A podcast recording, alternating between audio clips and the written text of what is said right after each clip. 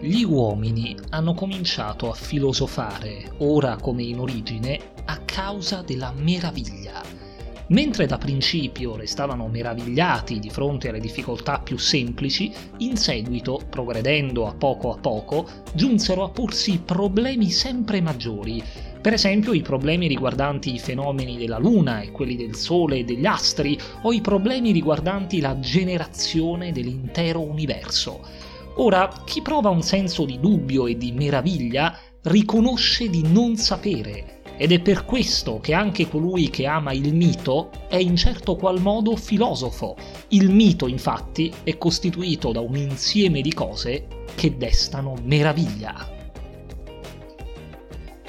Ciao ragazzi, io sono Ivan e oggi insieme ad Emanuele vi presenteremo la filosofia di uno dei più grandi pensatori eh, di tutti i tempi della cultura occidentale. Sto parlando naturalmente di Aristotele. Benvenuti ad una nuova puntata di Sentieri Intrecciati. Oggi in 10 punti vi presenteremo il pensiero, eh, le idee, le teorie di Aristotele e eh, cercheremo di farvi eh, capire per quale motivo questo illustre pensatore è alla base di molti concetti che oggi fanno parte della nostra vita e della nostra società contemporanea. E allora, bando alle chiacchiere, iniziamo subito.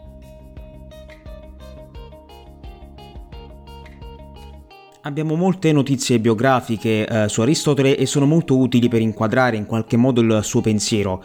Eh, nacque nel 384 a.C. a Stagira, una polis nella eh, zona settentrionale della Grecia, una regione contesa eh, dalla tradizionale potenza di Atene e eh, l'emergente potenza del regno di Macedonia.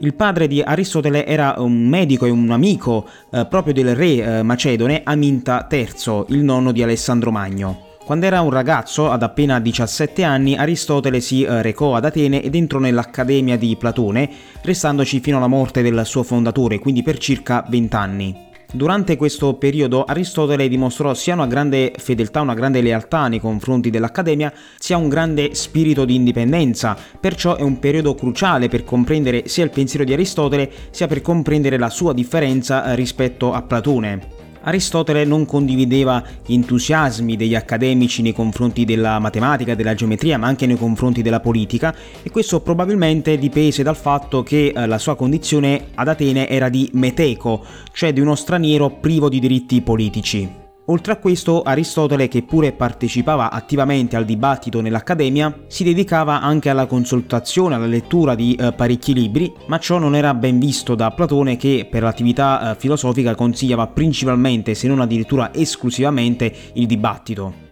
Inizialmente nell'Accademia eh, Aristotele tenne un corso di retorica, poi partecipò al dibattito sulla dottrina delle idee e eh, già in questa fase avanzò alcune critiche a Platone. Inoltre nel periodo accademico Aristotele scrisse numerosi dialoghi utilizzando lo stile platonico, ma ce ne restano solamente pochi frammenti. Dopo la morte di Platone nel 347 a.C., Aristotele lasciò Atene e insieme al suo collega e amico Teofrasto iniziò eh, degli studi di biologia. Aristotele si occupò di zoologia descrivendo le specie animali eh, conosciute, mentre eh, Teofrasto si occupò di botanica. Qualche anno dopo eh, Filippo II, il re di Macedonia, chiamò Aristotele per nominarlo precettore di suo figlio, cioè di Alessandro. In questo periodo gli studi di Aristotele si rivolsero principalmente verso la storia della politica, infatti eh, cominciò la raccolta di 158 costituzioni di eh, diverse poleis.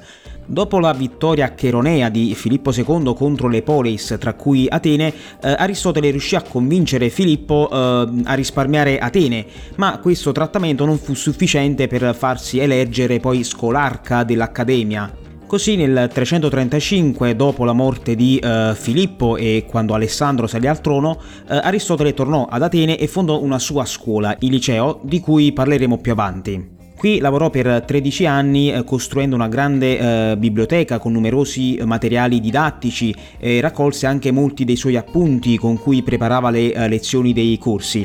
Si trattò per lui di un periodo eh, felice perché si poté dedicare eh, esclusivamente all'attività teorica, da lui considerata la più grande forma di eh, felicità per l'uomo. Purtroppo questo periodo finì con la morte di Alessandro Magno nel 323 a.C., eh, quando ad Atene scoppiarono delle proteste eh, contro i Macedoni e contro chi supportò i Macedoni. Aristotele, sapendo che sarebbe potuto finire come per eh, Socrate prima di lui, quindi con un'accusa di eh, impietà, decise di eh, lasciare Atene con le parole non lascerò che gli ateniesi pecchino una seconda volta contro la filosofia.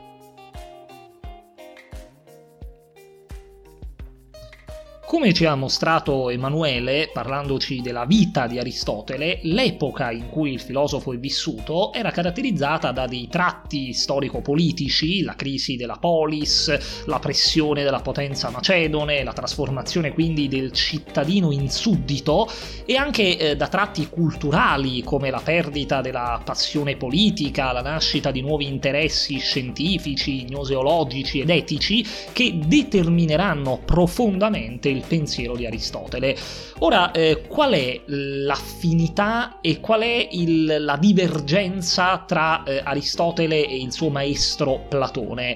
Ora, l'affinità sta indubbiamente nel fatto che eh, entrambi, sia Aristotele che Platone, hanno una concezione della filosofia come la forma eh, suprema che ci possa essere di vita e di conoscenza, ma ci sono però delle profonde differenze tra Platone e Aristotele. Eh, tanto è vero che insomma si creò una dicotomia, si può dire, tra il modo di intendere la realtà eh, platonico e quello aristotelico. Ora, le differenze principali tra questi due giganti del pensiero sono da ravvisare innanzitutto nel fatto che eh, per Platone la filosofia è preparazione alla vita politica, l'abbiamo visto, ricorderete eh, nell'episodio in dove in dieci punti vi abbiamo spiegato il pensiero di Platone, eh, la filosofia per Platone è l'organizzazione del sapere, è qualcosa di eh, verticale e gerarchico. E inoltre la matematica eh, per Platone è sempre da privilegiare sullo studio della natura, sulle scienze naturali.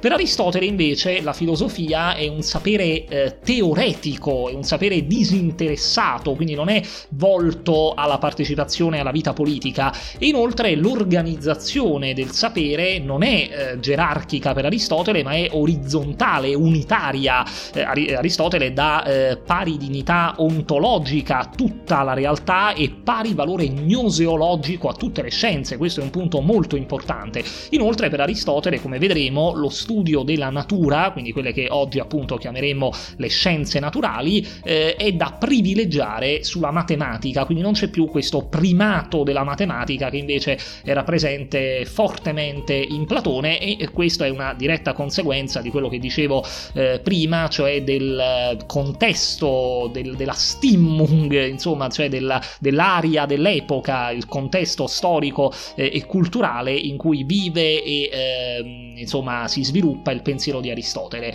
Inoltre, e qui eh, c'è un altro punto fondamentale di eh, divergenza tra Platone e Aristotele, per Platone la filosofia è contemplazione delle idee e soprattutto dell'idea del bene, che è la forma ovviamente più alta e più compiuta eh, di conoscenza, che include tra l'altro anche la sapienza poetica e la narrazione mitica. Invece per Aristotele la filosofia è la scienza dell'essere e della realtà in quanto tali, è la scienza prima che studia l'essere, che appunto è il fondamento comune di tutte le scienze, ed è una speculazione rigorosamente razionale per Aristotele.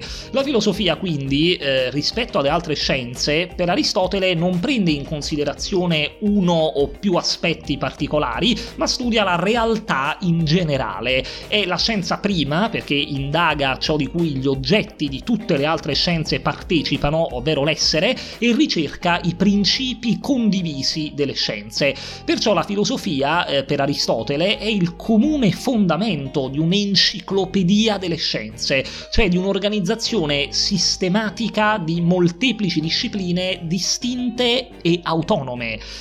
Inoltre, eh, alla fine dell'Ottocento, lo storico eh, della filosofia positivista Theodor Gomperz vide in Aristotele una sorta di caso di doppia personalità e quindi eh, di una sorta di conflitto. Da un lato, infatti, eh, per l'eredità del padre medico, eh, c'era, diciamo, la sclepiade nella personalità di Aristotele, cioè eh, il simbolo di colui dedito alle scienze della natura e quindi alla ricerca empirica. Dall'altro, invece, per l'influenza appunto del suo maestro, maestro c'era il platonico in Aristotele, cioè lo spiritualista, il teologo, il nemico della scienza. In, realtà, eh, invece, poi negli anni 20 del Novecento, un altro grande studioso aristotelico, cioè Werner Jäger, formulò una ipotesi eh, che eh, scioglieva, diciamo in un certo senso, questa antinomia espressa da Gomperz. Aristotele, infatti, secondo Jäger, sarebbe stato inizialmente un fedele allievo di Platone, per poi distanziarsene progressivamente in direzione ovviamente di un sempre più marcato empirismo e dell'indagine scientifica, anche se ovviamente va detto che per Jäger l'empirismo di Aristotele non andava inteso in senso positivistico, ma piuttosto come il passaggio da una visione eh, trascendente delle idee a una teoria della loro eh, presenza, della loro immanenza al mondo della natura. Con il passare del tempo però ci sono state molte ragioni che hanno indotto ormai già da tempo tempo di studiosi a ritenere in realtà insostenibile l'idea eh, di Hegel, innanzitutto perché c'è proprio una difficoltà oggettiva che è quella di datare con sicurezza tutti gli scritti aristotelici per la loro eh, scarsità di riferimenti ad eventi esterni. E poi c'è anche soprattutto una difficoltà di principio, infatti gli scritti di Aristotele, come del resto quelli di tutti i filosofi antichi, non sono mai stati pubblicati, nel senso ovviamente che questa espressione è assunto dopo la comparsa dei libri a stampa, eh, si tratta eh, quindi di scritti che sono sempre rimasti disponibili nelle mani dell'autore, che quindi può averli ripresi, ritoccati, integrati. Eh, quindi eh, risulta mh, mm, piuttosto arduo risolvere il problema del rapporto di Aristotele con Platone sulla base di una semplice ipotesi di evoluzione nel tempo del suo pensiero riscontrabile insomma da una presunta cronologia dei suoi scritti, una cronologia eh, della quale però come detto non possiamo assolutamente essere sicuri. Aristotele in realtà, come fa notare eh, un grande studioso del suo pensiero, uno studioso contemporaneo del suo pensiero come eh, Mario Vegetti, non è mai stato fedelmente platonico e allo stesso tempo è sempre stato per certi aspetti un filosofo platonico. Cosa mm, vuol dire Vegetti? Eh, vuol dire che una lettura eh, ovviamente non eh, pregiudizievole dei suoi trattati mostra come durante l'intero arco del suo lavoro filosofico classico Aristotele sia stato impegnato in un confronto eh, molto forte con l'ascito platonico che era molto ingombrante e mm, mostrava insomma Aristotele uno sforzo costante di emanciparsi quindi dalla figura del maestro platonico senza però volerlo o poterlo rinnegare in alcuni dei suoi tratti costitutivi, cioè nella sua impronta essenziale. E mm, fa notare Vegetti eh, nel suo libro eh, Incontro con Aristotele, 15 lezioni Leoni, scritto insieme a Francesco Ademollo, fa notare Vegetti che eh, questa impresa aristotelica di decostruzione del platonismo e di ricostruzione di un modo di fare filosofia nuovo ma ancora situato nel suo solco può essere paragonata a certe cattedrali medievali che sorgevano nello stesso perimetro del preesistente tempio romano e ne utilizzavano i marmi e le colonne, nell'ambito però di un progetto architettonico innovativo.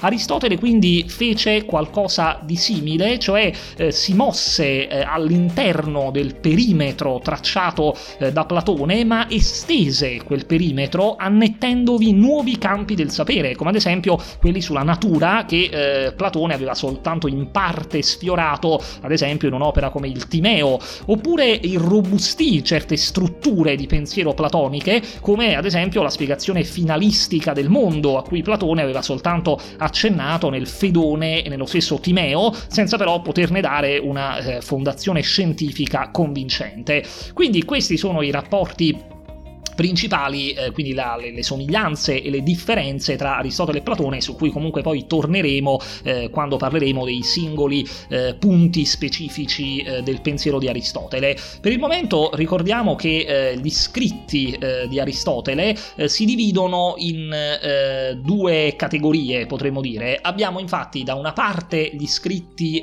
esoterici, ovvero gli scritti che insomma erano rivolti alla pubblicazione e di questi scritti in realtà restano soltanto dei frammenti, come ad esempio l'opera sulle idee, sul bene, eh, il protreptico, eh, detto anche esortazione alla filosofia, eh, tutte opere composte tra l'altro da Aristotele a quanto pare eh, quando appunto lui eh, faceva ancora parte eh, dell'Accademia Platonica.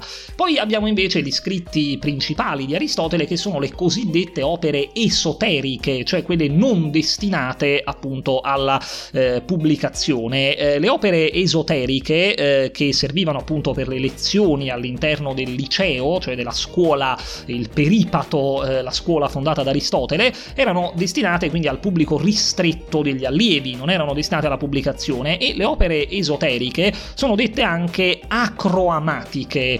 Eh, perché? Perché il termine greco acroamatikos stava proprio per destinato all'ascolto, mentre invece il termine esotericos eh, vuol dire eh, interiore, interno, derivato da eso, che vuol dire appunto dentro. E quindi le opere eh, esoteriche o acroamatiche erano quelle destinate alle lezioni quindi del liceo e queste opere sono appunto le opere massime di Aristotele perché abbiamo eh, le opere di logica scritti che poi successivamente furono raccolti nel cosiddetto organon che in greco vuol dire strumento e comprendono eh, un libro sulle categorie, un libro sull'interpretazione, i due libri degli analitici primi, i due libri degli analitici secondi, gli otto libri dei topici e il libro degli elenchi sofistici. Questo per quanto riguarda la logica. Poi abbiamo la metafisica, che invece è in 14 libri, la fisica in 8 libri, eh, lo scritto sull'anima in 3 libri, eh, con altri testi correlati, i cosiddetti parva naturalia,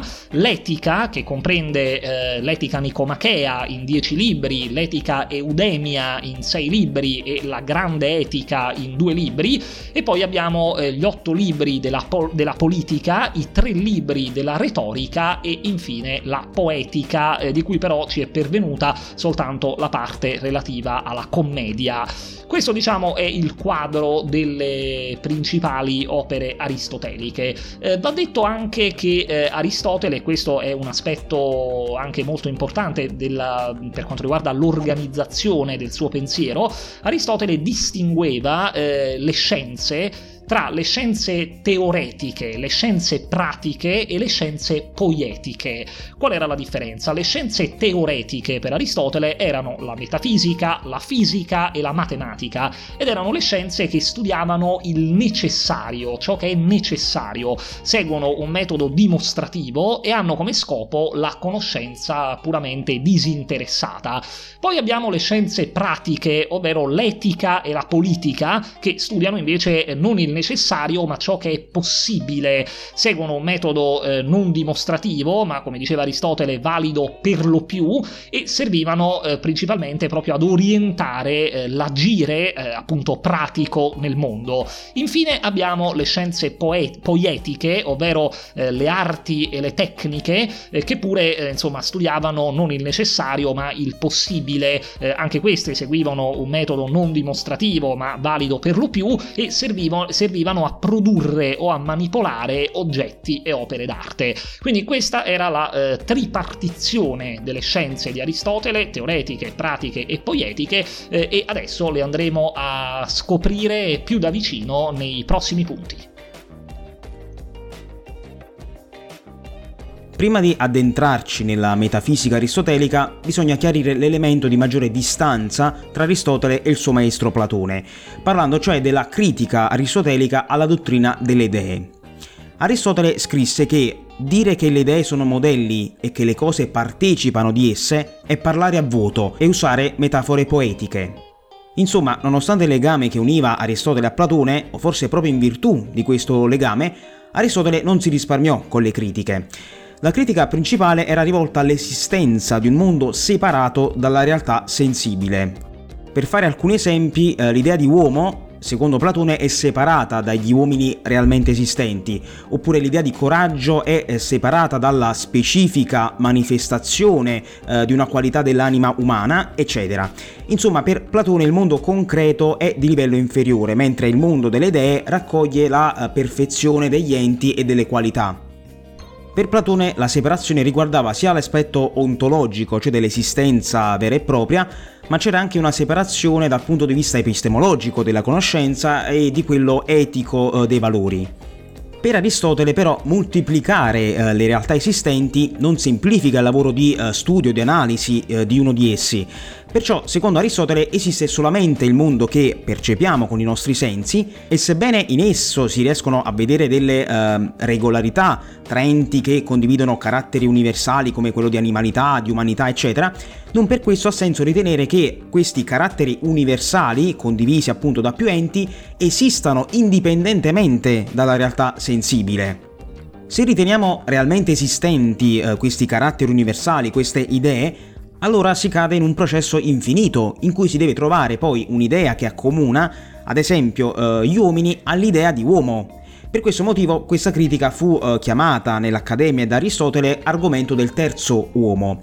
Oltre a questo, Aristotele poi si domanda anche in che modo queste idee dovrebbero aiutare a comprendere meglio il mondo. Infatti queste idee non sono né la causa eh, delle cose del mondo né la causa di alcun movimento, è una realtà quindi inerte che non aiuta a spiegare nulla, secondo Aristotele.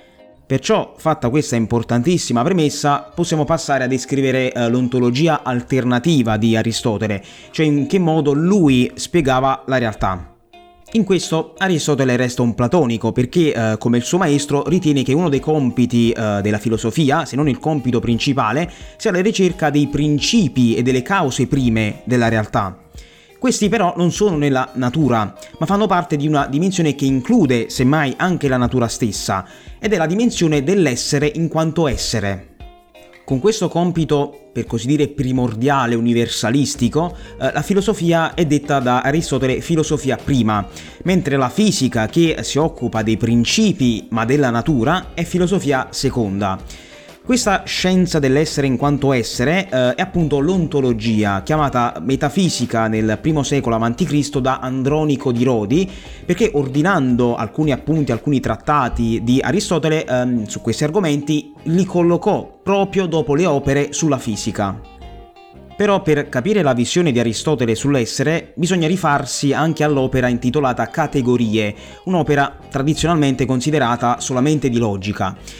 In quest'opera viene chiarito che le realtà fondamentali sono le sostanze prime, cioè gli individui, le cose realmente esistenti, perché senza queste cose non esisterebbero né i generi e le specie che uh, le raggruppano, ma nemmeno gli accidenti, cioè le proprietà secondarie, le proprietà non essenziali che caratterizzano gli enti.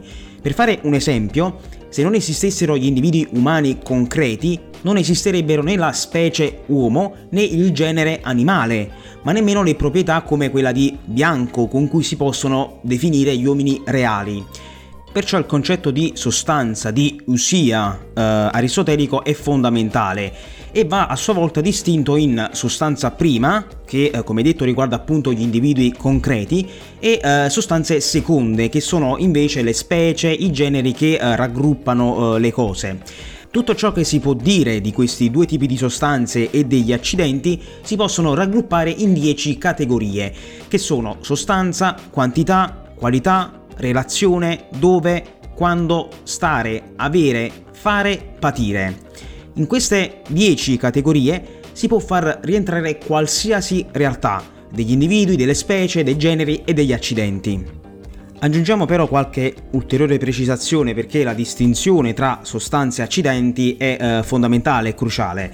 La sostanza è ciò che sta sotto, è il sostrato eh, essenziale, mentre gli accidenti, eh, come già anticipato, sono delle caratteristiche, delle proprietà secondarie e casuali, non essenziali. Perciò Aristotele dice che la sostanza prima è separata perché esiste in modo separato da altre sostanze, mentre gli accidenti devono essere uniti ad una sostanza prima. Ma cos'è la sostanza prima? Aristotele eh, dice che la sostanza è un to de ti, cioè un questo specifico, un individuo particolare, questo uomo, questo albero, questa cosa. Perciò l'ontologia di Aristotele è radicalmente diversa da quella di Platone. Questi considerava la realtà concreta e gli individui imperfetti e dava quindi il primato ontologico alle entità universali. Eh, Aristotele invece dà la priorità agli enti realmente esistenti, concreti, che quindi costituiscono la vera realtà ultima, hanno un vero primato ontologico, mentre i concetti universali sono solamente derivati da essi. Quindi per Platone l'esistenza delle cose reali dipende dalle idee universali, per Aristotele eh, tutti i concetti universali, tutte le idee presuppongono invece l'esistenza delle sostanze prime, cioè delle cose reali.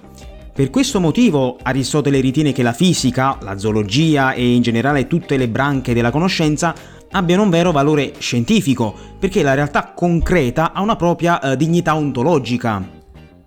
Perciò tra le categorie aristoteliche quella di sostanza ha una certa priorità, perché tutte le altre categorie sono in relazione ad essa. La sostanza è la condizione dell'essere di tutte le altre categorie, perciò la filosofia che si occupa dell'essere in quanto essere deve occuparsi della sostanza.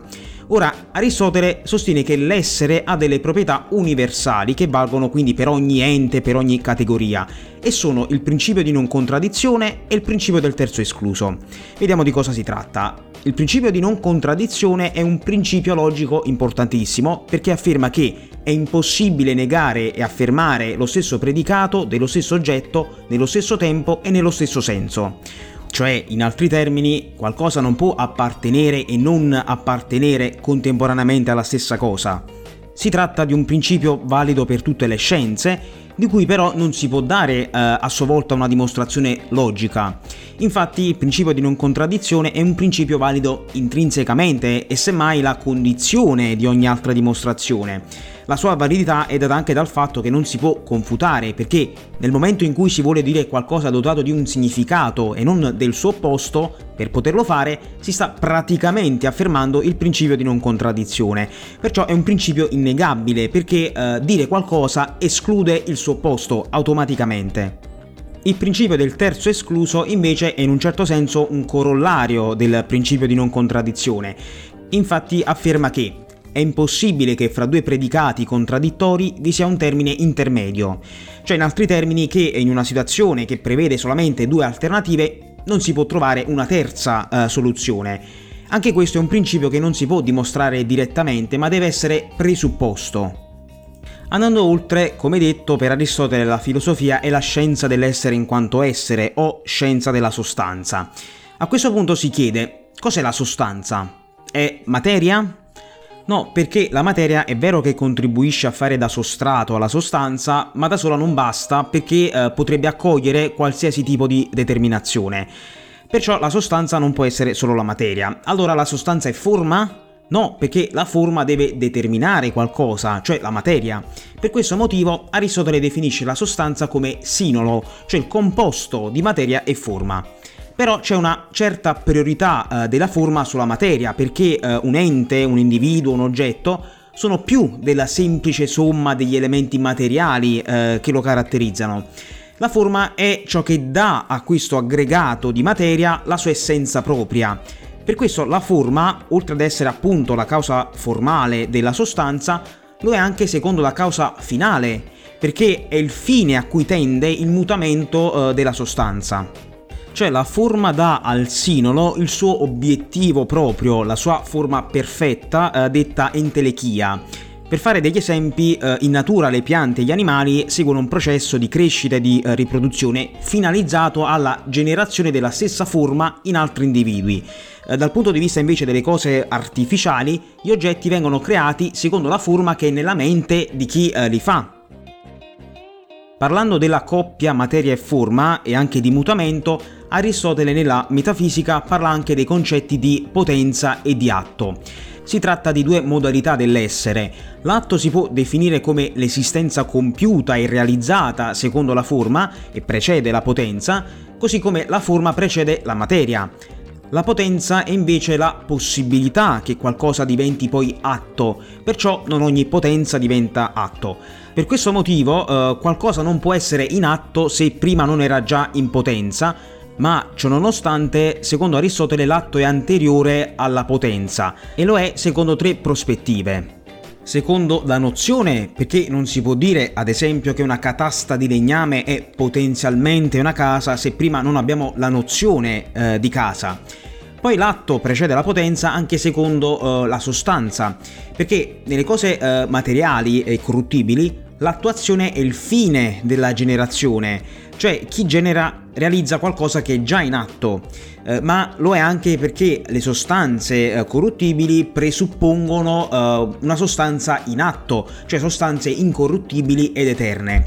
Per finire, l'atto eh, precede la potenza eh, per Aristotele anche in senso cronologico, perché eh, secondo Aristotele la gallina viene prima dell'uovo, cioè viene prima l'atto, il genitore, e poi la potenza, il seme. A questo punto Aristotele cerca di spiegare anche il movimento delle sostanze e per farlo ricorre alla causa motrice, alla causa efficiente. Questa causa deve essere necessariamente in atto perché, eh, come detto, se fosse in potenza potrebbe non passare all'atto e questo comporterebbe un'interruzione del movimento eterno eh, dei cieli, secondo Aristotele. Questa causa però deve essere anche immobile, perché il movimento c'è solamente eh, dove c'è la potenza. Quindi la causa motrice è un motore immobile, un atto puro, che sarà quindi per questo motivo anche immateriale, eh, non composto, senza una grandezza e di forza infinita, perché deve muovere l'universo senza interruzioni e per un tempo infinito. Ma come fa un motore immobile a muovere? Non per contatto perché, eh, come detto, è immateriale e non può essere eh, toccato. Qui Aristotele ricorre ad un principio diverso, ad un principio psicologico, cioè spiega che il motore immobile muove il cielo come un oggetto di desiderio, un oggetto d'amore. In altre parole, essendo il primo motore immobile la causa finale, i cieli e le cose tendono alla sua perfezione, quindi cercano di imitarlo. Per questo motivo, secondo Aristotele, i cieli si muovono di moto circolare, perché è il tipo di movimento più simile all'immobilità del primo motore immobile, perché eh, la circolarità parte da un punto e ci ritorna. Oltre a questo, Aristotele dice anche che la sostanza eh, del motore immobile, essendo immateriale, non può che essere il pensiero. Ma cosa può pensare una sostanza perfetta? Ovviamente se stessa. Perciò eh, per Aristotele il motore immobile è pensiero del pensiero, sostanza pensante che pensa se stessa. Questa sostanza è perciò una uh, sostanza divina, un Dio che conduce la più perfetta uh, tra le attività, cioè l'attività di pensare. Per questo uh, Aristotele riteneva che l'attività migliore che anche gli uomini possano portare avanti è quella teoretica e quindi il filosofo è la controparte umana di Dio. Con questo ragionamento lungo e complesso, Aristotele è riuscito a connettere in un sistema coerente la fisica, la metafisica, la cosmologia e la teologia razionale. La fisica, per Aristotele, ha la caratteristica di studiare le sostanze sensibili soggette al divenire, al mutamento e il mutamento appunto è un fenomeno molto sfaccettato che può presentarsi in vari modi. Aristotele individua quattro modi fondamentali di mutamento. Abbiamo il mutamento di qualità, detto anche alterazione, come ad esempio l'ingiallirsi di una foglia. Poi abbiamo il mutamento di quantità, che invece può consistere ovviamente sia nella crescita sia nella diminuzione, ad esempio l'ingrassare o il dimagrire di una persona. Abbiamo poi il mutamento di luogo, detto anche spostamento, traslazione, cioè ad esempio il rotolare di un masso lungo un pendio, e infine abbiamo eh, l'inizio dell'esistenza di un individuo, detta generazione, e la fine dell'esistenza di un individuo, detta corruzione. Quindi eh, il mutamento di qualità, il mutamento di quantità, il mutamento di luogo e eh, quei mutamenti molto particolari che sono la generazione e la corruzione rappresentano i quattro tipi di mutamento per Aristotele. Ora, ehm, i primi tre eh, tipi di mutamento, quelli di qualità, di quantità e di luogo, eh, si possono insomma agevolmente spiegare mediante la distinzione metafisica di cui abbiamo parlato tra sostanza e accidente. Infatti in questi cambiamenti a funzionare come sostrato è la sostanza che chiaramente si preserva inalterata, mentre a cambiare sono solo alcuni dei suoi accidenti. Invece nel quarto tipo di movimento, cioè appunto la generazione e la corruzione, la sostanza ovviamente non può più funzionare come sostrato che permane invariato, infatti nella generazione la sostanza non esiste ancora prima del mutamento e nella corruzione la sostanza non esiste più dopo il mutamento. Quindi per spiegare adeguatamente la generazione e la corruzione, Aristotele ricorreva alla distinzione metafisica tra materia e forma.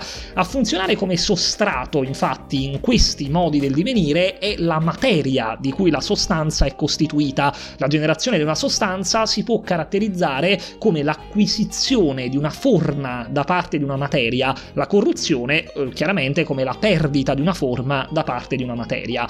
Eh, ma eh, insomma, ciò che è fondamentale per Aristotele che il mutamento è sempre l'attualizzazione di una certa potenza, quindi il passaggio da una potenza ad un atto. Ora, eh, per Aristotele, eh, tutti i cambiamenti che avvengono nel mondo sono in ultima analisi causati dagli spostamenti, cioè i cambiamenti di posizione spaziale, quelle che prima abbiamo definito traslazione. E, e quindi la fisica è la teoria del movimento appunto locale che classifica le sostanze sensibili a partire dal movimento che le caratterizza. Il movimento locale può essere dall'alto verso il basso basso, cioè verso il centro del mondo, dal centro del mondo, cioè dal basso verso l'alto, oppure può essere un moto circolare intorno al centro del mondo. Ai primi due movimenti, quelli dal basso verso l'alto e dall'alto verso il basso, sono soggetti i corpi semplici, quindi i quattro elementi, terra, acqua, aria e fuoco, che tenderanno a ritornare sempre, dice Aristotele, al loro luogo naturale. Questa infatti era nota come la teoria dei luoghi naturali di Aristotele. Il movimento movimento circolare invece, che è un movimento eterno e unidirezionale, riguarda l'etere, cioè l'elemento che secondo Aristotele costituiva i corpi celesti. Ora la Terra nel sistema, nel cosmo aristotelico è al centro del mondo, come sappiamo insomma eh, la, la, cosmologia eh, di Aristotele è eh, fortemente geocentrica e ha intorno le sfere dell'acqua, dell'aria e del fuoco, mentre più oltre ci sono le sfere celesti, quelle della Luna, Mercurio, Venere, Sole, Marte, Giove, Saturno e infine quella delle stelle fisse. Queste sfere celesti sono fatte di etere, quindi sono immutabili immortali ed eterne. L'universo quindi per Aristotele è un universo finito, eh, unico ed eterno e tutto in questo universo avviene per uno scopo. Infatti la natura è organizzata eh, finalisticamente, teleologicamente, secondo fini eh, però non dettati eh, da un'intelligenza ordinatrice, quindi da qualcosa che sta al di fuori del cosmo, ma è dettata da fini intrinseci, secondo i quali, come abbiamo detto prima, i corpi inanimati inanimati tendono sempre a tornare al loro luogo naturale, mentre invece i corpi animati tendono a raggiungere il proprio stadio più adulto e compiuto, la loro entelechia, come diceva Aristotele.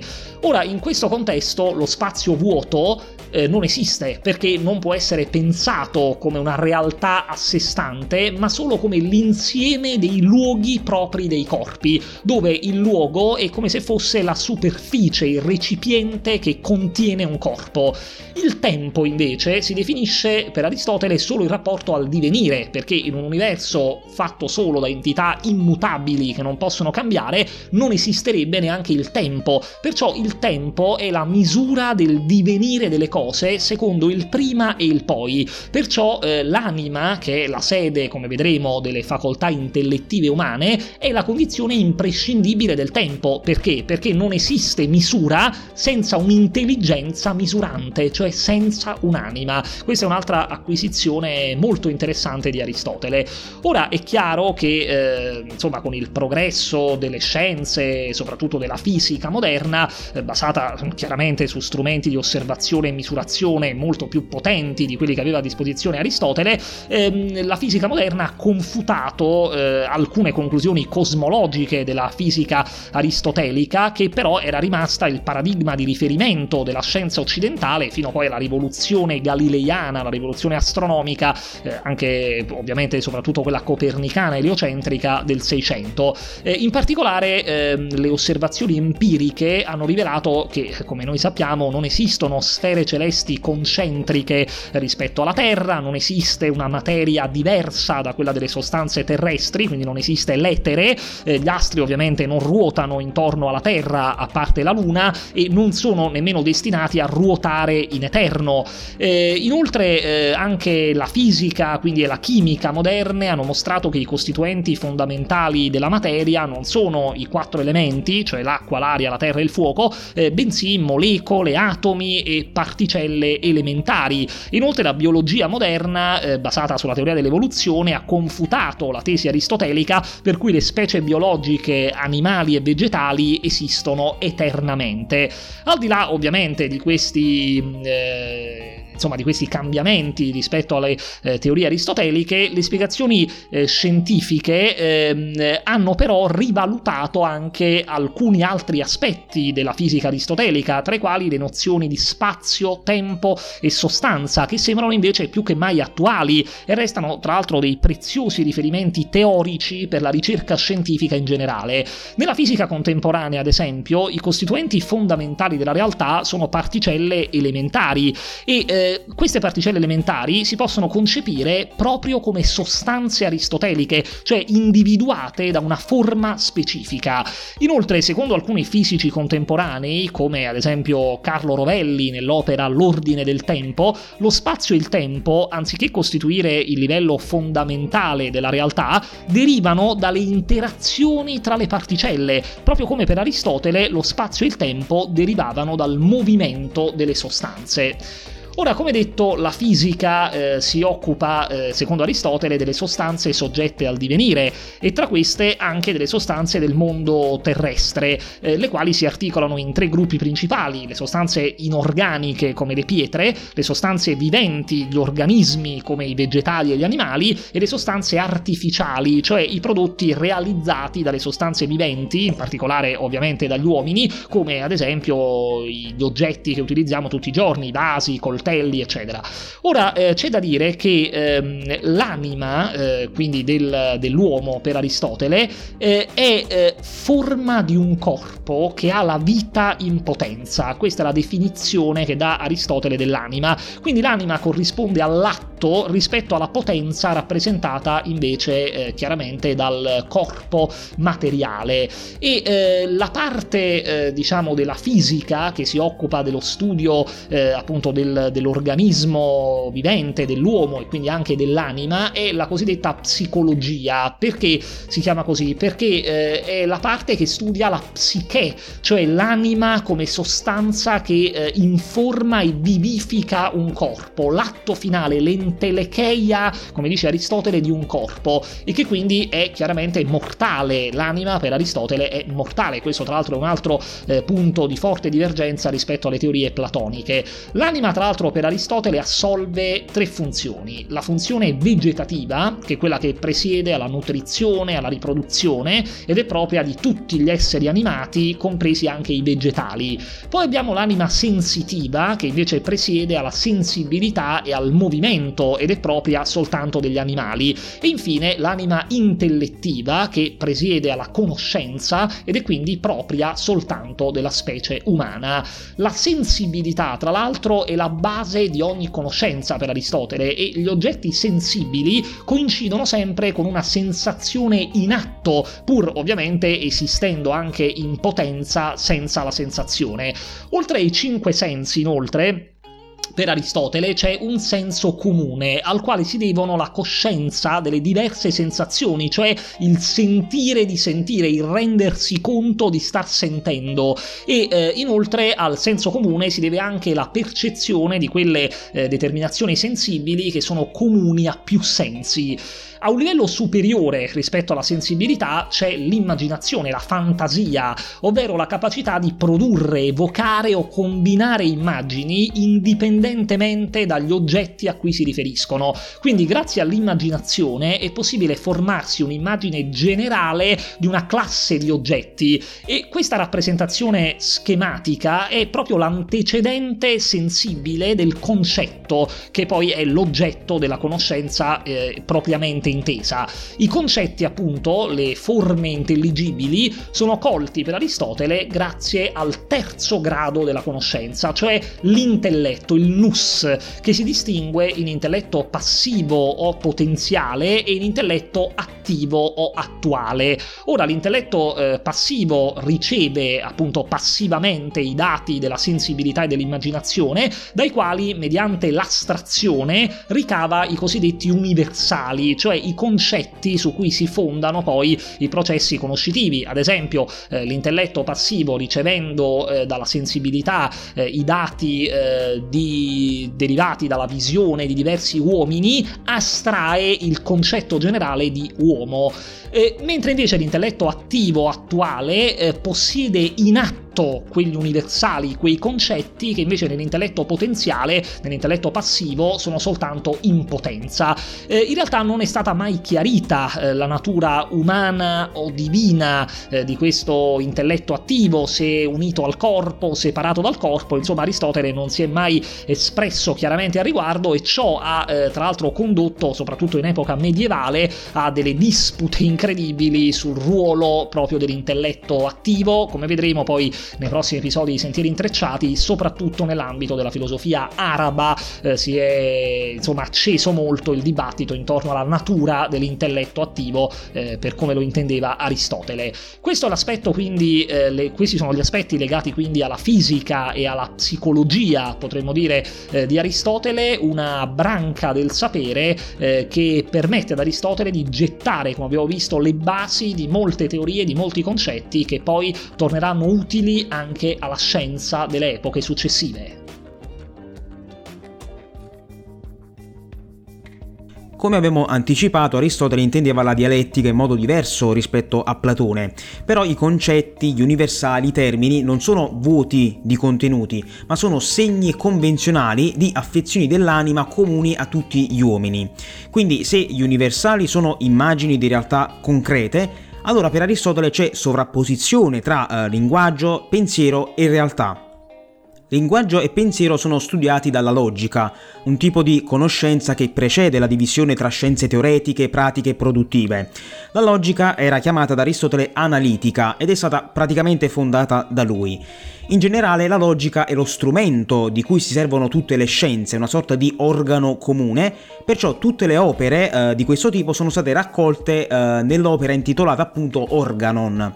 Oltre a questo la logica può essere anche studiata in se stessa. E Aristotele l'ha fatto eh, secondo un ordine crescente di complessità, infatti è partito dallo studio dei termini, è passato per lo studio degli enunciati, arrivando poi agli argomenti e alle dimostrazioni. E questo avviene nelle opere intitolate eh, rispettivamente Categorie, De interpretazione, gli analitici, i topici e gli elenchi sofistici.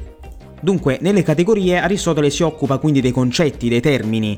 Innanzitutto eredita da Platone la divisione tra uh, universale e individuale. Aggiunge però anche la divisione tra uh, oggetti e uh, le proprietà non essenziali degli oggetti, cioè gli accidenti.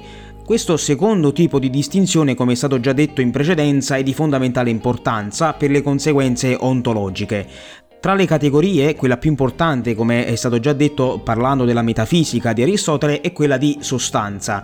Oltre all'aspetto ontologico, già approfondito eh, nella metafisica, nelle categorie dal punto di vista del linguaggio e del pensiero è importante aggiungere che eh, per Aristotele i concetti hanno due caratteristiche che poi sono state chiamate estensione e comprensione. Uh, l'estensione riguarda l'universalità, cioè l'ampiezza uh, con cui un concetto può abbracciare altri concetti. La comprensione invece è all'opposto la determinatezza, cioè la capacità di un concetto di essere definito e quindi distinguibile dagli altri. Ovviamente le due caratteristiche sono inversamente proporzionali, uh, più un concetto è esteso meno è determinato e viceversa. Nel trattato De Interpretazione Aristotele si occupa invece dei giudizi, delle proposizioni, cioè delle relazioni tra concetti e tra termini. I termini, i nomi, i verbi hanno un significato, però non possono essere in sé veri o falsi.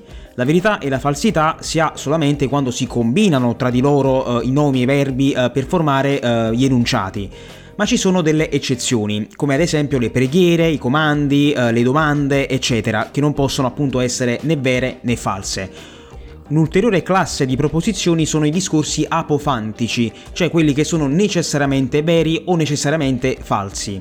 In generale eh, la verità e la falsità hanno a che fare con l'unione e la divisione, cioè un enunciato è vero se unisce o divide eh, termini che anche nella realtà sono uniti o divisi.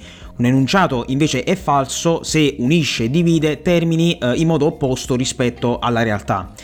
Aristotele poi dice che gli enunciati si dividono per quantità e per eh, qualità. Nel primo caso possono essere universali, particolari, indefiniti o singolari. Nel secondo caso affermativi o negativi. Con queste caratteristiche si possono fare delle combinazioni. C'è contraddizione quando un enunciato singolare affermativo viene negato da un enunciato singolare negativo. Lo stesso quando un universale affermativo, come ogni uomo è bianco, viene negato da un particolare negativo, qualche uomo non è bianco. Viceversa, un universale negativo viene negato da un particolare affermativo. Invece gli universali affermativi e negativi sono tra loro contrari, non contraddittori, cioè non possono essere entrambi veri, ma possono essere entrambi falsi. Per finire, un enunciato particolare affermativo e un negativo sono subcontrari, cioè non possono essere entrambi falsi, ma possono essere uh, veri. Tutte queste combinazioni logiche sono state uh, rappresentate poi nel quadrato aristotelico che permette di uh, visualizzare graficamente tutte queste relazioni. Si tratta di un argomento sicuramente complesso, ma le cose si complicano ulteriormente perché Aristotele considera gli enunciati anche dal punto di vista della modalità, cioè se sono possibili, impossibili, necessari, eccetera. Andando avanti, nell'opera Analitici primi, Aristotele si occupa del sillogismo, mentre negli analitici eh, secondi o posteriori della dimostrazione, che è un tipo di sillogismo più specifico. Dunque, il sillogismo aristotelico è un discorso in cui, poste certe cose, qualcosa di diverso dalle cose poste risulta di necessità per il fatto che queste sono. Mi spiego meglio. Da una premessa si conclude necessariamente qualcosa di diverso dalle premesse stesse, ovviamente. Quindi non è un argomento circolare e eh, permette quindi di accrescere la conoscenza. Per fare un esempio, poste le premesse mortale appartiene ad ogni uomo, uomo appartiene ad ogni greco, si conclude necessariamente che mortale appartiene ad ogni greco. In questo caso uomo rappresenta il termine medio che unisce mortale e greco. Eh, quindi il sillogismo si struttura su due premesse e uh, tre termini e ce ne sono quindi di tre tipi a seconda uh, della posizione del termine medio, ma solo quelli di primo tipo sono sillogismi perfetti, gli altri invece hanno bisogno di ulteriori perfezionamenti per renderli validi. Come detto, i sillogismi sono un tipo di deduzione ehm, e ce ne sono anche di altri tipi, come la riduzione all'assurdo, in cui una tesi viene eh, dimostrata deducendo dalla tesi opposta un'assurdità, e eh, c'è anche la confutazione, con cui si dimostra la falsità di una tesi deducendo da essa o da una sua premessa una conclusione contraddittoria. Andando ancora avanti, eh, nell'opera Analitici secondi o posteriori, Aristotele eh, passa a definire in che modo si costruisce la eh, conoscenza tramite la dimostrazione. In questo caso si usa il sillogismo dimostrativo, eh, che è un tipo di conoscenza necessaria perché ci dice come stanno le cose e che non potrebbero eh, stare in nessun altro modo. In questo caso si ha l'episteme, cioè la vera scienza. Eh, ci sono poi i principi assiomatici, cioè i principi generali di ogni scienza, e includono il principio di non contraddizione e il principio del terzo escluso. Si tratta di eh, principi, di leggi di ciò che è in quanto è, cioè di leggi a cui obbedisce ogni ente per il solo fatto di esistere. Poi ci sono alcuni principi comuni a più scienze, che però non sono gli assiomi, e eh, per finire i principi propri di ogni singola scienza. Eh, una differenza con Platone è che eh, mentre eh, Platone pensava di poter unificare tutta la scienza, Aristotele eh, pensava che alcuni principi scientifici siano solamente tra loro simili, cioè analoghi e non perfettamente sovrapponibili. Quindi anche per questo motivo ogni tipologia di scienza ha una propria autonomia e quindi una propria dignità. Ma come vengono conosciuti questi principi? Eh, anche qui Aristotele critica Platone e la sua teoria della reminiscenza, cioè la teoria secondo cui questi principi sarebbero innati. Però Aristotele non vuole dire che questi principi siano totalmente acquisiti tramite eh, l'esperienza. C'è qualcosa di innato e questo qualcosa è la percezione sensibile con cui eh, gli animali costruiscono la memoria e l'esperienza, mentre gli uomini ad un gradino superiore riescono a raggiungere anche un livello più eh, generale, cioè appunto il livello dei principi e delle verità universali universali. È un procedimento induttivo perché va dal particolare all'universale ed è chiaramente eh, un procedimento opposto alla conoscenza, alla scienza per come era pensata da eh, Platone. Andando oltre, eh, nei topici e negli elenchi sofistici, detti anche confutazioni sofistiche, Aristotele si occupa delle argomentazioni dialettiche. Eh, sappiamo che eh, Aristotele non accettò la dottrina delle idee, perciò la dialettica aristotelica non è quella platonica, ma è semplicemente una tecnica dell'argomentazione corretta. Non si tratta quindi di conoscenza specificamente scientifica, ma di endoxa, cioè di opinioni comunque però eh, plausibili e condivise da molte persone. Perciò il sillogismo di tipo dialettico ha un proprio valore, una propria validità. Poi ci sono anche i sillogismi di tipo eristico o sofistico, che sembrano essere validi, ma in realtà si basano su endoxa apparenti, cioè su uh, opinioni poco plausibili e poco condivise. Perciò Aristotele distingue nettamente la dialettica dall'eristica, um, perché l'eristica è una degradazione della dialettica, usata quindi principalmente dai sofisti. Quindi con tutte queste opere eh, che sono state raccolte nell'Organon, Aristotele ha creato il primo grande sistema di logica con cui ci confrontiamo ancora oggi. L'opera principale in cui Aristotele espone le sue concezioni etiche è l'Etica Nicomachea, dedicata al figlio Nicomaco. Ora, per Aristotele il fine che orienta il comportamento umano è il bene sommo, da cui tutti i beni dipendono, e questo bene sommo coincide con una vita vissuta secondo ragione. Ricordiamo che la ragione è la virtù tipica eh, dell'uomo eh, per Aristotele, e una vita eh, vissuta quindi con la felicità.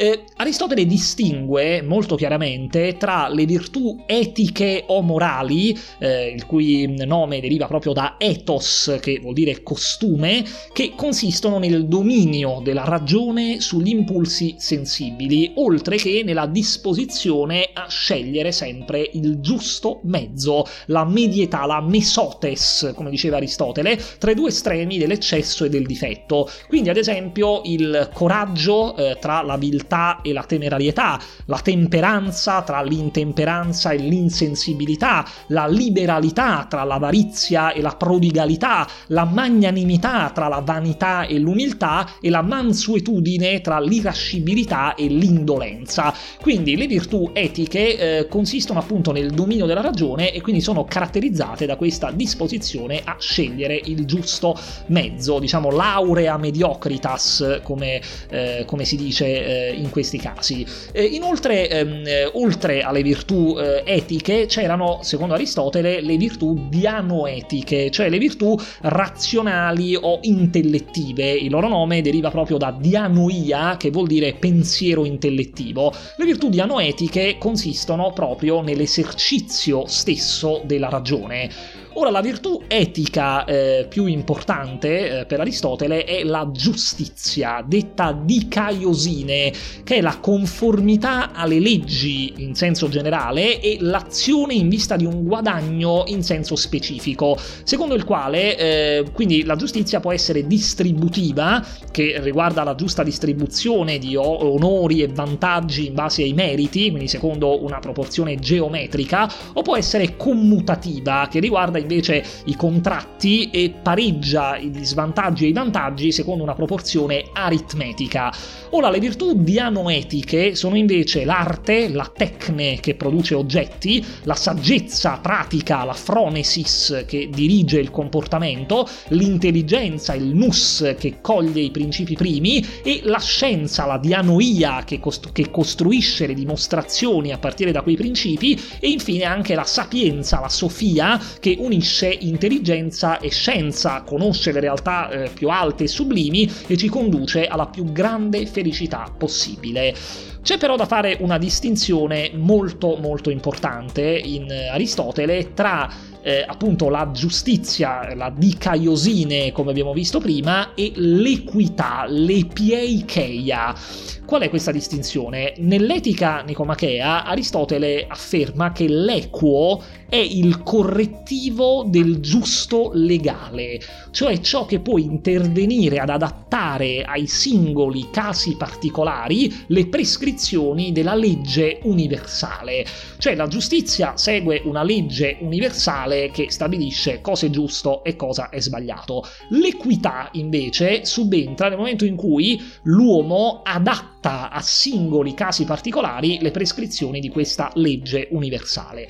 E ehm, questo tra l'altro si vede, si può vedere anche nel nostro mondo contemporaneo, eh, quando insomma lo vediamo a volte anche rappresentato in molte serie tv poliziesche, per esempio, quando eh, coloro che dovrebbero far rispettare la legge, quindi i poliziotti, i detective, compiono in realtà degli atti eh, che moralmente, che eh, dal punto di vista della giustizia, della legge, di ciò che è giusto e sbagliato, eh, dovrebbero eh, essere visti come riprovati provevoli, ma in realtà quegli atti sono eh, volti a eh, spesso ad adattare appunto la, eh, la, la punizione a certi eh, casi particolari, a certi criteri particolari. Ora, ovviamente c'è un rischio enorme che si corre nel prendere decisioni rimanendo proprio in queste zone di confine tra quello che viene tradizionalmente definito giusto o sbagliato e il rischio è quello di ergersi a Dio di quart'ordine che stabilisce premi e punizioni al di fuori di criteri universalmente riconosciuti. Quindi un'operazione molto complessa, quella di applicare l'equità sulla base della giustizia. Eh, quindi insomma è interessante sicuramente questa... Eh, dicotomia tra equità e giustizia, che poi non è nemmeno una dicotomia vera e propria, perché ovviamente il, l'uomo giusto dovrebbe eh, saper armonizzare eh, l'equità alla giustizia, ma ovviamente non sempre ciò accade. Nell'etica nicomachea un altro punto fondamentale è quello relativo all'amicizia, la filia, che include per Aristotele i sentimenti di affetto, di attaccamento verso gli altri e può essere fondata sull'utilità, quando si è amici di qualcuno soltanto perché quella persona ci è utile in qualche modo, può essere fondata sul piacere oppure può essere fondata sul bene, la quale, detta pure amicizia per virtù, secondo Aristotele è la più rara, autentica e duratura, perché solo in essa l'amico non è amato per qualche motivo contingente, come può essere appunto l'utilità o il piacere, ma eh, l'amico è amato di per sé stesso, nell'amicizia fondata sul bene, che quindi in sostanza è l'unica eh, vera, autentica eh, forma di amicizia per Aristotele.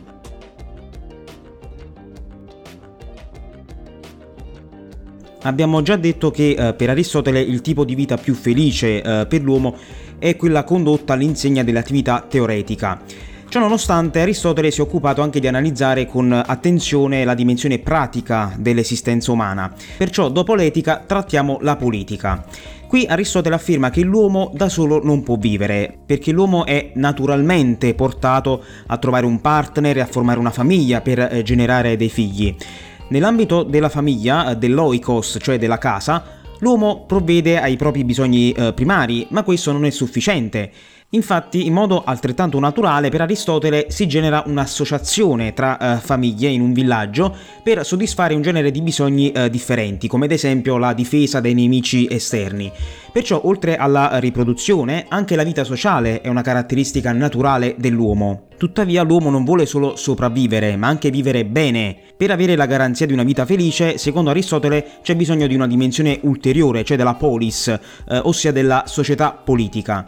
Eh, anche a questo livello l'uomo giunge in maniera del tutto naturale, eh, perché l'uomo, secondo Aristotele, è zoon politikon, cioè un animale politico, fatto per la vita in comunità eh, in vista del raggiungimento della felicità. Questo perché la buona vita si basa sulla comunicazione e sui valori condivisi del bene e del giusto. La dimensione politica non appartiene invece agli animali e alle divinità. Gli animali perché sono mossi interamente dall'istinto e quindi loro eh, stare in gruppo, il loro associarsi, è volto esclusivamente alla sopravvivenza e alla riproduzione. Gli dei invece non ne hanno bisogno perché sono già felici. Perciò l'uomo si realizza pienamente nella dimensione politica.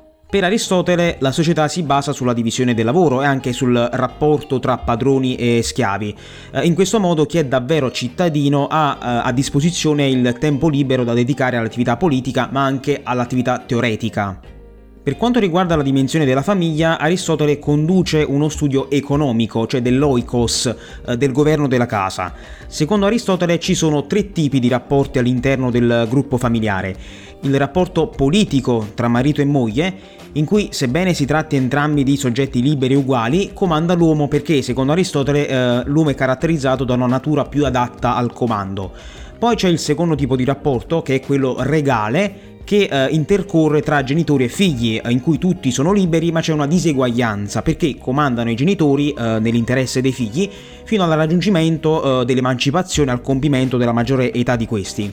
Per finire c'è il terzo tipo di rapporto, cioè quello tra padroni e schiavi, che è di tipo dispotico perché non è un rapporto tra soggetti liberi uguali, ma quello in cui comanda il padrone eh, per il suo stesso interesse. È importante capire che eh, nell'antichità la schiavitù era considerata una condizione normale, perché la manodopera era necessaria per i lavori a causa dell'assenza di eh, macchinari. Aristotele sostiene che solo la schiavitù naturale è quella giusta, cioè eh, la schiavitù di individui incapaci di governarsi da soli e che quindi sono fatti per obbedire, come i barbari. Questa concezione del potere in Aristotele si basa su un principio molto semplice, il migliore governa sul peggiore. Così l'anima comanda il corpo, l'intelletto sull'istinto, l'uomo comanda gli animali, il maschio la femmina e l'uomo libero ha potere sugli schiavi.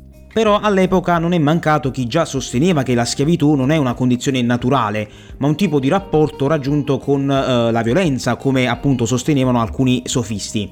Aristotele in parte considerava eh, accettabili queste critiche, infatti negava la legittimità verso la riduzione in schiavitù di personaggi importanti, come era successo a Platone stesso, oppure nei confronti di altri popoli greci. Quelli che, secondo Aristotele, potevano essere lecitamente resi schiavi erano i barbari a nord e i popoli orientali, caratterizzati da vite già sottomesse, quindi ridurli in schiavitù era semplicemente portare all'atto ciò che già era in potenza in loro. All'interno dello studio economico dell'oikos, Aristotele si occupa anche di crematistica, cioè eh, dello studio del modo in cui ci si procura e si distribuiscono i mezzi e i beni per eh, vivere. Secondo Aristotele un'economia sana è quella che rispetta un limite oltre il quale accumulare altri beni diventa eh, superfluo. Già Aristotele mostrò di capire con una certa preoccupazione che il denaro usato per accumulare altro denaro tramite eh, la vendita di beni rischiava di far assumere alla sfera economica un'autonomia che avrebbe eh, alterato gli eh, equilibri sociali. Poi una parte importante dell'opera intitolata Politica riguarda lo studio delle città. Qui Aristotele si chiede quale sia la Costituzione migliore e eh, si occupa anche di criticare le proposte politiche eh, di Platone. Il suo maestro voleva infatti eliminare le dimensioni, eh, secondo Aristotele, naturali della famiglia, della proprietà privata, del potere, eccetera. Cioè Platone, nella sua ricerca dell'unità, proponeva una società utopistica, una società innaturale, secondo Aristotele, mentre per lui la società è inevitabilmente costituita dalla molteplicità dei cittadini e delle famiglie famiglie. Oltre a questo, nella politica Aristotele raccolse anche la bellezza di 158 costituzioni di uh, poleis realmente esistenti, ma purtroppo si è conservata solamente la costituzione degli Ateniesi. In generale, Aristotele distingue sei tipi di costituzione, tre forme naturali e corrette e tre deviazioni. Le prime sono la monarchia, l'aristocrazia e la politea, cioè il regime costituzionale, e in queste tre eh, versioni il potere viene usato nell'interesse dei eh, cittadini, della collettività, della società. Le deviazioni invece sono eh, rispettivamente la tirannide, l'oligarchia e la democrazia e qui il potere viene esercitato da chi governa per il suo stesso interesse. Un'altra differenza tra Platone e Aristotele è che Aristotele non parte dall'utopia, ma dalle costituzioni realmente esistenti, perciò non individua una migliore in assoluto, perché molto dipende dalle circostanze e anche dalle qualità di un popolo. Ciononostante eh, Aristotele sembrava preferire la democrazia moderata, cioè la politea, perché non è né un'oligarchia in cui governano i ricchi né una uh, democrazia in cui governano di fatto i poveri. Prevale invece il ceto medio, che è lontano dagli estremi, secondo il principio della medietà uh, dell'etica di Aristotele. Per concludere, secondo Aristotele, una città giusta è quella in cui i governanti permettono ai cittadini di eh, potersi dedicare alla vita teoretica, cioè ad una vita vissuta all'insegna dell'aspirazione più alta eh, dell'uomo. Perciò i governanti devono assicurare ai cittadini non solo il tempo libero per poterlo fare, ma anche la possibilità di educarsi, cioè la paideia, e anche la pace.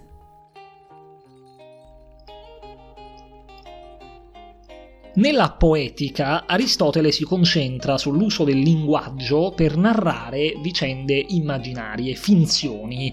Nella poetica Aristotele distingue due tipi di narrazioni, l'epopea e il dramma. L'epopea, di cui sono esempi famosissimi poemi omerici, narra una storia mediante il discorso di un narratore, al cui interno si possono poi eventualmente inserire dialoghi tra personaggi. Il dramma, di cui invece sono esempi significativi le tragedie, come quelle dei grandi autori ateniesi Eschilo, Sofocle ed Euripide, narra invece una vicenda presentando direttamente i dialoghi e le azioni dei personaggi, quindi senza l'intermediazione del narratore.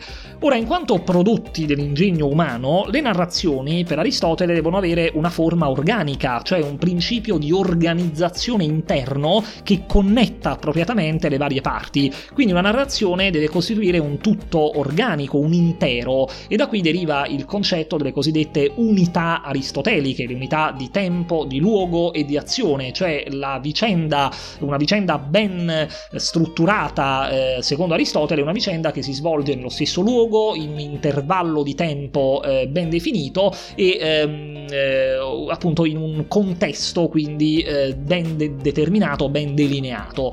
Ora, ehm, per Aristotele, la bellezza, la calocagatia di una cosa risiede nella sua adeguatezza a realizzare il proprio scopo, ciò che è bello e ciò che è adeguato a realizzare il suo scopo, cioè la propria forma, e quindi riguarda il raggiungimento armonioso del fine per cui una cosa esiste e caratterizza sia i prodotti artistici che gli enti naturali.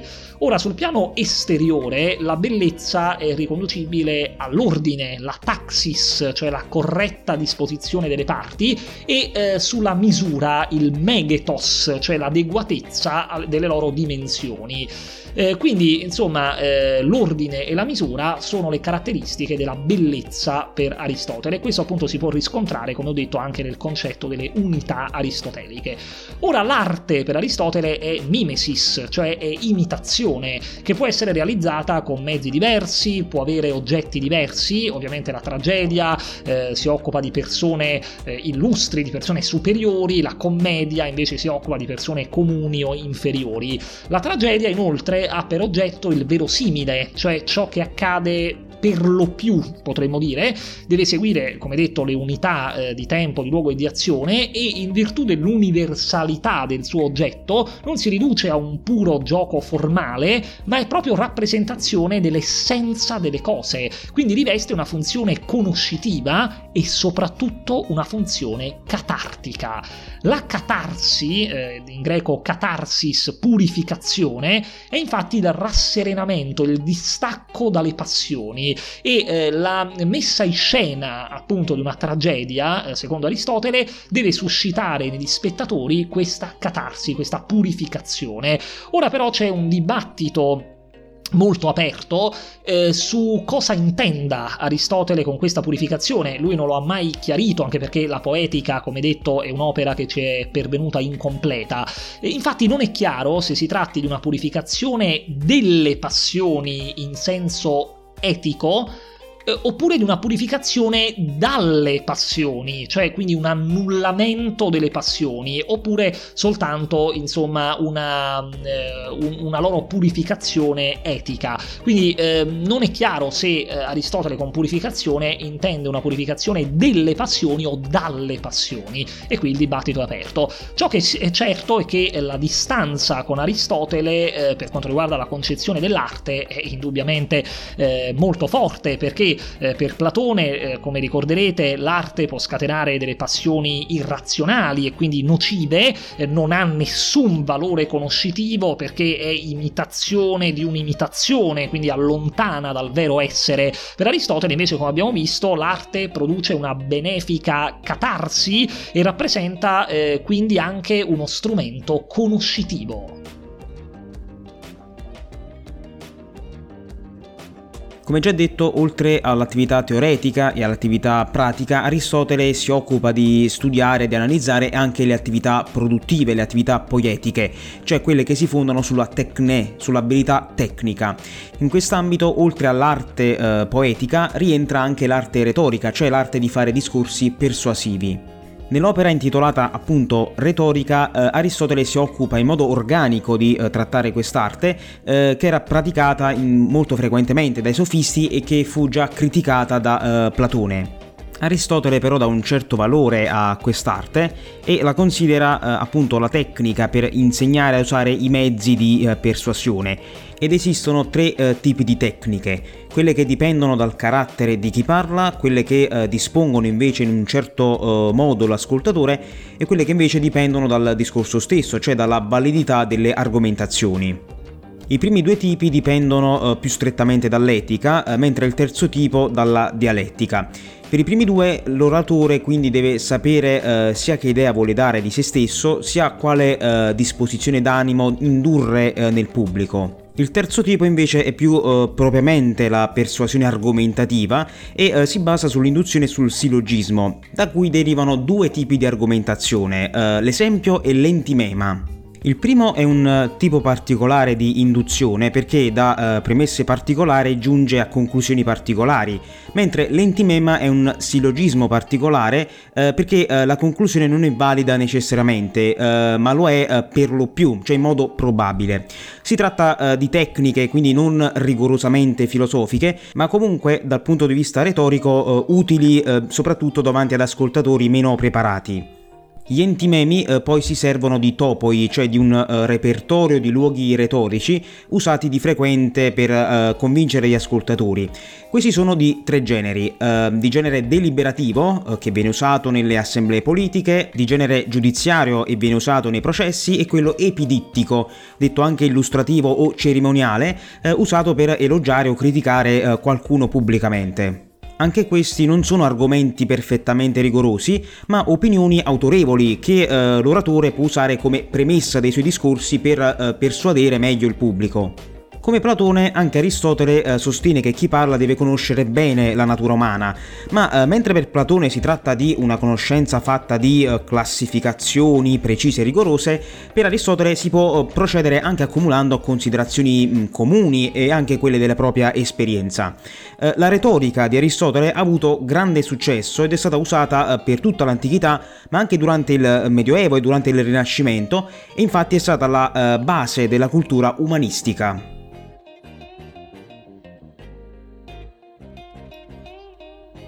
Alle pendici dell'Icabetto, che era la catena collinare che circondava eh, la città di Atene, Aristotele aprì la sua scuola, chiamata Liceo, perché? Perché era situata nel giardino dedicato ad Apollo Licio, eh, oppure detta anche Peripato, eh, probabilmente per la presenza di un colonnato che in greco si dice appunto Peripatos. Ora, per condurre un'attività di insegnamento che copriva vari ambiti del sapere, Aristotele eh, era affiancato da eh, numerosi collaboratori imperatori, tra i quali il discepolo e amico Teofrasto, che sarà il primo suo successore alla guida della scuola, diventerà il primo scolarca dopo Aristotele. Nel liceo nacque una nuova concezione del sapere, eh, che poneva al centro dell'insegnamento la figura del professore e al centro della ricerca lo spazio della biblioteca, in cui si raccoglievano manoscritti concernenti tutte le discipline. E insomma nel liceo di Aristotele che prende forma il principale modello di insegnamento e di ricerca che caratterizza ancora oggi la nostra cultura. Non a caso eh, alcune delle nostre scuole superiori ancora oggi vengono chiamate licei, un modello in base al quale si persegue il sapere mediante un'indagine scientifica della realtà che si articola in una varietà di discipline allo scopo di esplorare quindi tutti gli aspetti della realtà che ci circonda. Inoltre Aristotele amava eh, insegnare passeggiando appunto nel giardino del liceo, eh, tant'è vero che oggi, ancora oggi, si dice eh, che quando una persona insomma ama eh, discorrere eh, mentre cammina è un peripatetico appunto è eh, un, eh, un, si ispira insomma al modo di fare di Aristotele all'interno del, del, liceo appunto del peripato. E come detto il primo successore di Aristotele fu Teofrasto il secondo fu Stratone di Lampsaco ma eh, di certo una delle figure più importanti del liceo aristotelico è quella di Andronico di Rodi Andronico di Rodi eh, fu l'undicesimo scolarca del liceo, eh, scrisse una parafrasi delle categorie di Aristotele e diede anche importanti contributi all'interpretazione di altre opere aristoteliche.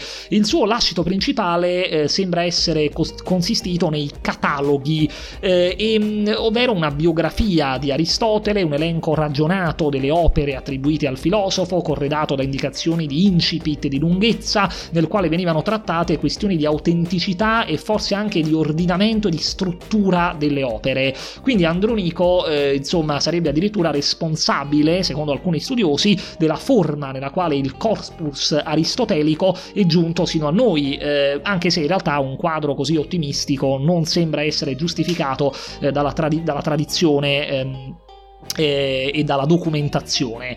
E più in generale possiamo riconoscere in Andronico una figura importante, eh, più o meno originale, più o meno determinante, sia nel processo di fissazione, quindi del corpus aristotelico, sia in quello di riscoperta della filosofia aristotelica. Eh, quindi insomma il liceo, eh, che ebbe numerosi importanti allievi, eh, fu indubbiamente un'istituzione eh, fondamentale eh, creata da Aristotele Aristotele e soprattutto un'istituzione che rispecchiava quello che era lo spirito del tempo, cioè la voglia di espandere i confini della conoscenza e di includere quindi eh, a pieno diritto nella conoscenza anche le sfumature eh, che prima erano considerate più banali, più insignificanti della realtà. Quindi un inizio di approccio eh, scientifico eh, al mondo in tutte le sue parti, in tutti i suoi aspetti, una rivoluzione per certi versi che eh, pone le basi di molti concetti eh, che ancora oggi eh, noi utilizziamo nella nostra vita di tutti i giorni.